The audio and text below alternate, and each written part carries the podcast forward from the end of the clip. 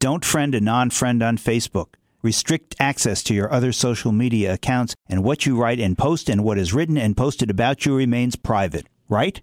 Listen up. This matters. I'm Lewis Black, and this is the Civil Liberties Minute with ACLU attorney Bill Newman. Well, wrong, actually. Really wrong. Employers and schools want to know all they can about who is working for or studying at or applying to them. And what better way than to rummage around in your Facebook and other social media accounts, essentially having access to your private desk and your private mail and your private drawings and communications? Well, employers and schools have figured out that generally speaking, they can demand and can get from you access to your social media accounts and look and read everything. Which brings us to the urgent need for Massachusetts and other states as well to enact the proposed Password Protection Act.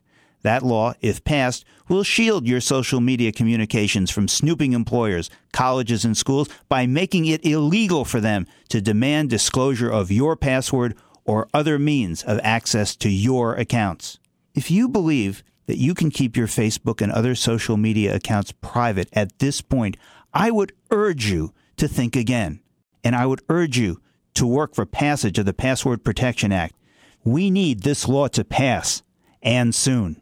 The Civil Liberties Minute is made possible by the American Civil Liberties Union because freedom can't defend itself.